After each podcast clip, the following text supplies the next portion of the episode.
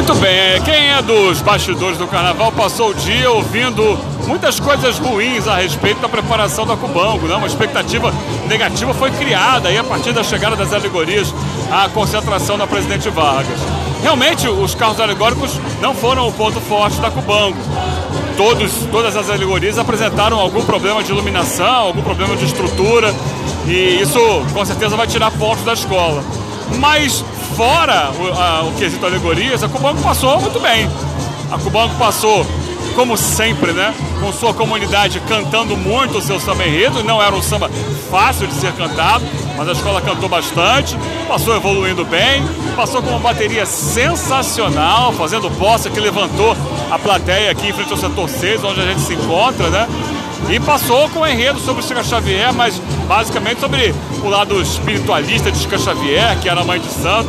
Muito bem realizado desde a sua comissão de frente, né?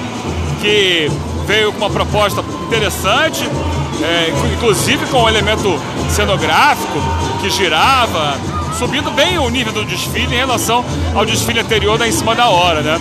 E deixando uma boa impressão. Se não é um desfile para disputar título, eu acho que passou longe dos comentários negativos que foram ouvido, ouvidos durante o dia em relação ao cubano, mostrando que é uma escola de chão, uma escola de comunidade de muita raiz. Destaque, e já era esperado isso, para o grande intérprete Picholé. Ele brinca de cantar, domina como poucos, passar aqui na Marquês de Sapucaí. Parabéns, Cubano, sucesso!